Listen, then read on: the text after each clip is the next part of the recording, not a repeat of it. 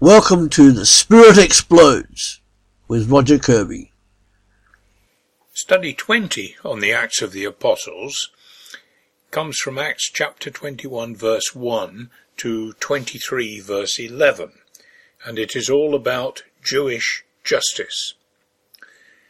From this point on, Luke tells his story with big incidents, difficult to ask questions about. These first two and a half chapters are about how Paul was tried before the Jewish authorities, found innocent. The next two and a half are about how the Romans found him innocent. The last two tell the story about his voyage to Rome.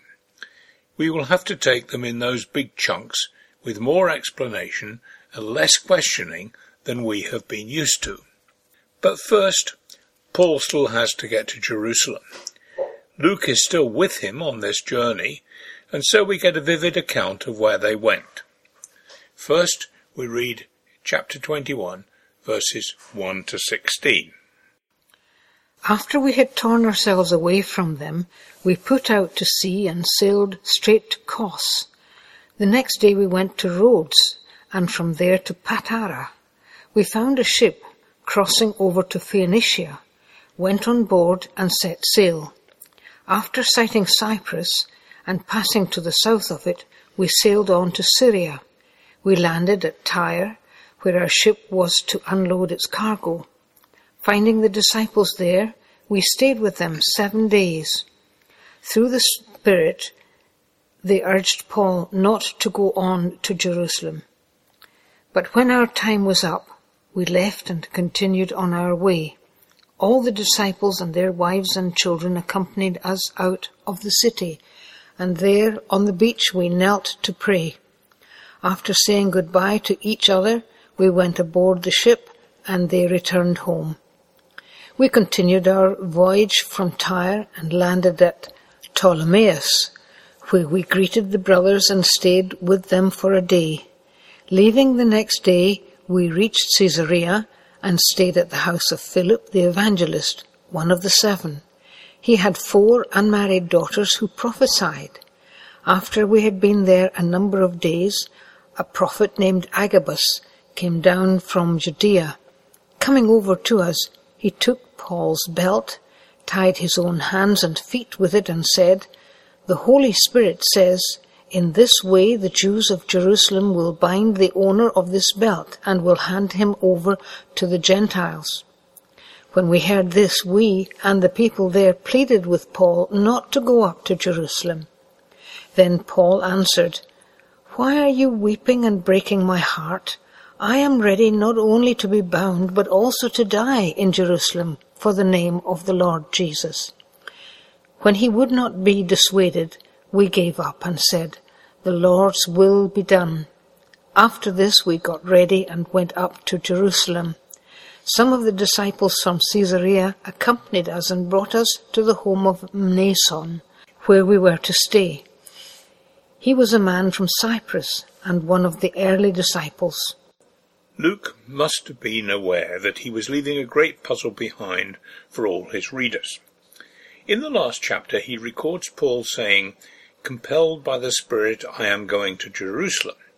Here he tells us the Christians in Tyre, through the Spirit, urged Paul not to go on to Jerusalem. Question 1. How can the Spirit have said these two apparently contradictory things? How can we resolve the conflict and what should we learn from it? The Spirit was, as always, speaking through fallible human beings. So here we have human misunderstandings of what they were being told. With hindsight, it is easy to see that Paul was being led in his thinking to look at the long-term implications of what he was to do. He had done a good job of evangelizing what we now call Turkey and Greece, and he was looking to the next step, Rome, modern Italy, and modern Spain. He was right, at least in part, eventually reaching Rome, and therefore Italy. Whether he ever reached Spain, we do not know, but he may well have done so.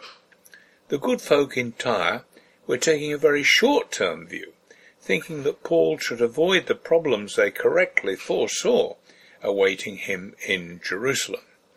Both these prophecies turned out to be right in their own way. For us, this is a warning. People may correctly understand what the Spirit is saying to them, but misinterpret its implications. Be careful of those who are sure they have the only local correct hotline to God. The other interesting point in this passage is the description of the four daughters of Philip, who reappears here having been last heard of in Caesarea shortly after his conversation with the Ethiopian eunuch. All four are described as prophetesses. The role of women in the church is much disputed, with great attention being given to what appear to be absolute statements about what they should wear, head coverings, and should not do, talk in church and teach. The early church had to work out carefully what it was appropriate to do within the culture in which they operated. We have the difficult task of deciding which of their cultural decisions are binding for all time and which are not, requiring different and apparently contradictory decisions from us. When we have finished with the inevitable arguments that this will create, we need also to ask whether Philip's daughters, Priscilla, Dorcas, Phoebe, etc., would be able to carry out the ministry they clearly had in the days of the New Testament if they were in this church and that church in the present day. The practice, which is not so culture dependent, needs to be roughly the same in every cultural situation. Question 2.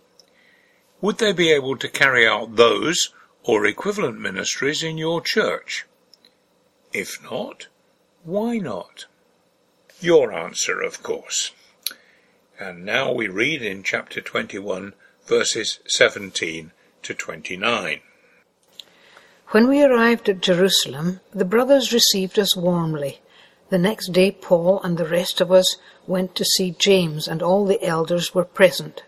Paul greeted them and reported in detail what God had done among the Gentiles through his ministry. When they heard this, they praised God. Then they said to Paul, You see, brother, how many thousands of Jews have believed, and all of them zealous for the law. They have been informed that you are teaching all the Jews who live among the Gentiles to turn away from Moses, telling them not to circumcise their children or live according to our customs. What shall we do? They will certainly hear that you have come, and so do what we tell you. There are four men with us who have made a vow. Take these men, join in their purification rites, and pay their expenses so that they can have their heads shaved. Then everyone will know there is no truth in these reports about you, but that you yourself are living in obedience to the law. As for the Gentile believers, we have written to them our decision that they should abstain from food sacrificed to idols, from blood, and from the meat of strangled animals, and from sexual immorality. The next day Paul took the men and purified himself along with them. Then he went to the temple to give notice of the date when the days of purification would end, and the offering would be made for each of them. When the seven days were nearly over, some Jews from the province of Asia saw Paul at the temple. They stirred up the whole crowd and seized him, shouting, Men of Israel, help us! This is the man who teaches all men everywhere against our people and our law and this place. And besides, he has brought Greeks into the temple area and defiled this holy place. They had previously seen Trophimus the Ephesian in the city with Paul and assumed that Paul had brought him into the temple area. What the, the leaders in Jerusalem said they had heard about Paul is, of course, quite wrong. He had argued against Gentile believers having to be circumcised or obey Jewish customs, but he had never suggested that Jews should not continue to follow all their ancestral customs if they set out to follow Jesus.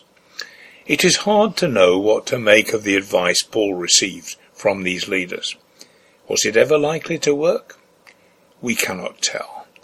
This passage does remind us that we need to do all we can to attract people to the Lord, as Paul was prepared to do.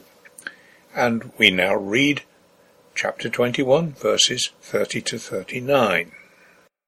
The whole city was aroused, and the people came running from all directions. Seizing Paul, they dragged him from the temple, and immediately the gates were shut. While they were trying to kill him, news reached the commander of the Roman troops that the whole city of Jerusalem was in an uproar. He at once took some officers and soldiers and ran down to the crowd. When the rioters saw the commander and his soldiers, they stopped beating Paul. The commander came up and arrested him and ordered him to be bound with two chains. Then he asked who he was and what he had done. Some of the crowd shouted one thing, some another. And since the commander could not get at the truth because of the uproar, he ordered that Paul be taken into the barracks. When Paul reached the steps, the violence of the crowd was so great he had to be carried by the soldiers. The crowd that followed kept shouting, Away with him!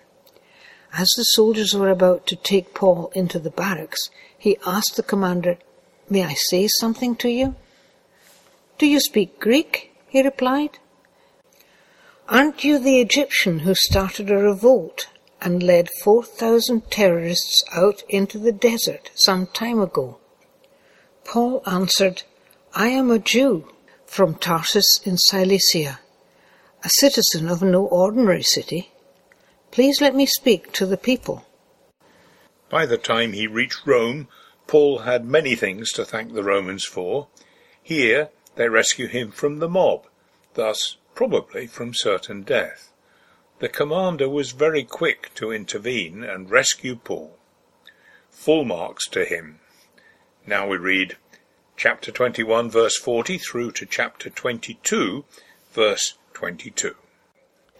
Having received the commander's permission, Paul stood on the steps and motioned to the crowd.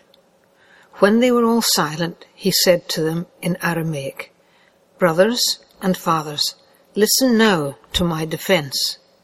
When they heard him speak to them in Aramaic, they became very quiet. Then Paul said, I am a Jew, born in Tarsus of Cilicia, and brought up in this city under Gamaliel. I was thoroughly trained in the, in the law of our fathers, and was just as zealous for God as any of you are today. I persecuted the followers of this way to their death arresting both men and women and throwing them into prison. As also the high priest and all the council can testify, I even obtained letters from them to their brothers in Damascus and went there to bring these people as prisoners to Jerusalem to be punished. About noon, as I came near Damascus, suddenly a bright light from heaven flashed around me. I fell to the ground and heard a voice say to me, Saul, Saul, why do you persecute me? Who are you, Lord? I asked. I am Jesus of Nazareth, whom you are persecuting, he replied. My companions saw the light, but they did not understand the voice of him who was speaking to me. What shall I do, Lord? I asked. Get up, the Lord said, and go into Damascus. There you will be told all that you have been assigned to do. My companions led me by the hand into Damascus because the brilliance of the light had blinded me. A man named Ananias came to see me.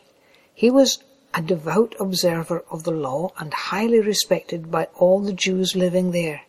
He stood beside me and said, Brother Saul, receive your sight. And at that very moment I was able to see him. Then he said, the God of our fathers has chosen you to know his will and to see the righteous one and to hear words from his mouth. You will be his witness to all men of what you have seen and heard. And now what are you waiting for? Get up, be baptized, and wash your sins away, calling on his name. When I returned to Jerusalem, I was praying at the temple. I fell into a trance and saw the Lord speaking. Quick, he said to me, leave Jerusalem immediately, because they will not accept your testimony about me. Lord, I replied, these men know that I went from one synagogue to another to imprison and beat those who believe in you. And when the blood of your martyr Stephen was shed, I stood there giving my approval and guarding the clothes of those who were killing him. Then the Lord said to me, Go, I will send you far away to the Gentiles. The crowd listened to Paul until he said this. Then they raised their voices and shouted, Rid the earth of him, he is not fit to live. It is hard to understand why the mere mention of the Gentiles should have caused such a strong reaction from the crowd. The foundational text for Israel was Genesis chapter 12 verses 2 and 3, which include the statement, all peoples on earth will be blessed through you. That is, Abraham, who they all claimed as their ancestor. All peoples must include the Gentiles, Indeed, they must be nearly all Gentiles. Question 3. What particular aspects of human nature does this teach us about? The power of crowds is one obvious factor. In a large crowd, people can do things they would never think of doing when acting as individuals. The power of strong teaching is also in evidence here. People can be taught to think and do things that are totally inconsistent with their core beliefs. Totalitarian states have made great use of this quirk of human behavior in the last 100 years. Beware. And now we read in chapter 22, verses 23 to 30. As they were shouting and throwing off their cloaks and flinging dust into the air, the commander ordered Paul to be taken into the barracks. He directed that he be flogged and questioned in order to find out why the people were shouting at him like this. As they stretched him out to flog him, Paul said to the centurion standing there, Is it legal for you to flog a Roman citizen who hasn't even been found guilty? When the centurion heard this, he went to the commander and reported it. What are you going to do? he asked. This man is a Roman citizen. The commander went to Paul and asked, Tell me, are you a Roman citizen? Yes, I am, he answered. Then the commander said, I had to pay a big price for my citizenship. But I was born a citizen, Paul replied. Those who were about to question him withdrew immediately. The commander himself was alarmed when he realized he had put Paul, a Roman citizen, in chains. The next day, since the commander wanted to find out exactly why Paul had been accused by the Jews, he released him and ordered the chief priests and all the Sanhedrin to assemble. Then he brought Paul and had him stand before them. Everything that happened in New Testament times happened in the social setting so clearly visible here. The top Jewish controlling body, the Sanhedrin, could be ordered to assemble and try Paul by the garrison commander of this one city. Imagine how much the Jews must have hated the Romans because of things like that. And finally, we read the first 11 verses of chapter 23. Paul looked straight at the Sanhedrin and said, My brothers, I have fulfilled my duty to God in all good conscience to this day. At this, the high priest Ananias ordered those standing near Paul to strike him on the mouth. Then Paul said to him, God will strike you, you whitewashed wall. You sit there to judge me according to the law, yet you yourself violate the law by commanding that I be struck. Those who were standing near Paul said, You dare to insult God's high priest? Paul said, Brothers, I did not realize he was the high priest, for it is written, Do not speak evil about the ruler of your people. Then Paul, knowing that some of them were Sadducees and others were Pharisees, came out in the Sanhedrin. My brothers, I am a Pharisee, the son of a Pharisee. I stand on trial because of my hope in the resurrection of the dead. When he said this, a dispute broke out between the Pharisees and the Sadducees, and the assembly was divided. The Sadducees say that there is no resurrection, and that there are neither angels nor spirits, but the Pharisees acknowledge them all. There was a great uproar, and some of the teachers of the law, who were Pharisees, stood up and argued vigorously. We find nothing wrong with this man, they said. What if a spirit or an angel has spoken to him? The dispute became so violent that the commander was afraid Paul would be torn to pieces by them. He ordered the troops to go down and take him away from them by force and bring him into the barracks. The following night the Lord stood near Paul and said, Take courage, as you have testified about me in Jerusalem, so you must testify in Rome. At some time in the events of this study, probably more easily when he first arrived in Jerusalem, Paul could have decided he had had enough and quietly withdrawn from the scene. Question 4. Why did he not do so? What should we learn from his experience? Paul had a strong and compelling conviction that he still had much work to do. He was the sort of character who was single-minded and would not take no for an answer, but kept on going through all the things that would discourage a more ordinary mortal. Such people tend not to be the easiest of folk to work with, but they're vital for the church and many other human endeavours. He had received visions at his conversion, as he planned his ministry journeys, as he determined to go to Jerusalem, and then Rome, and now one assuring him that he would actually get to Rome, unlikely though that must have seemed.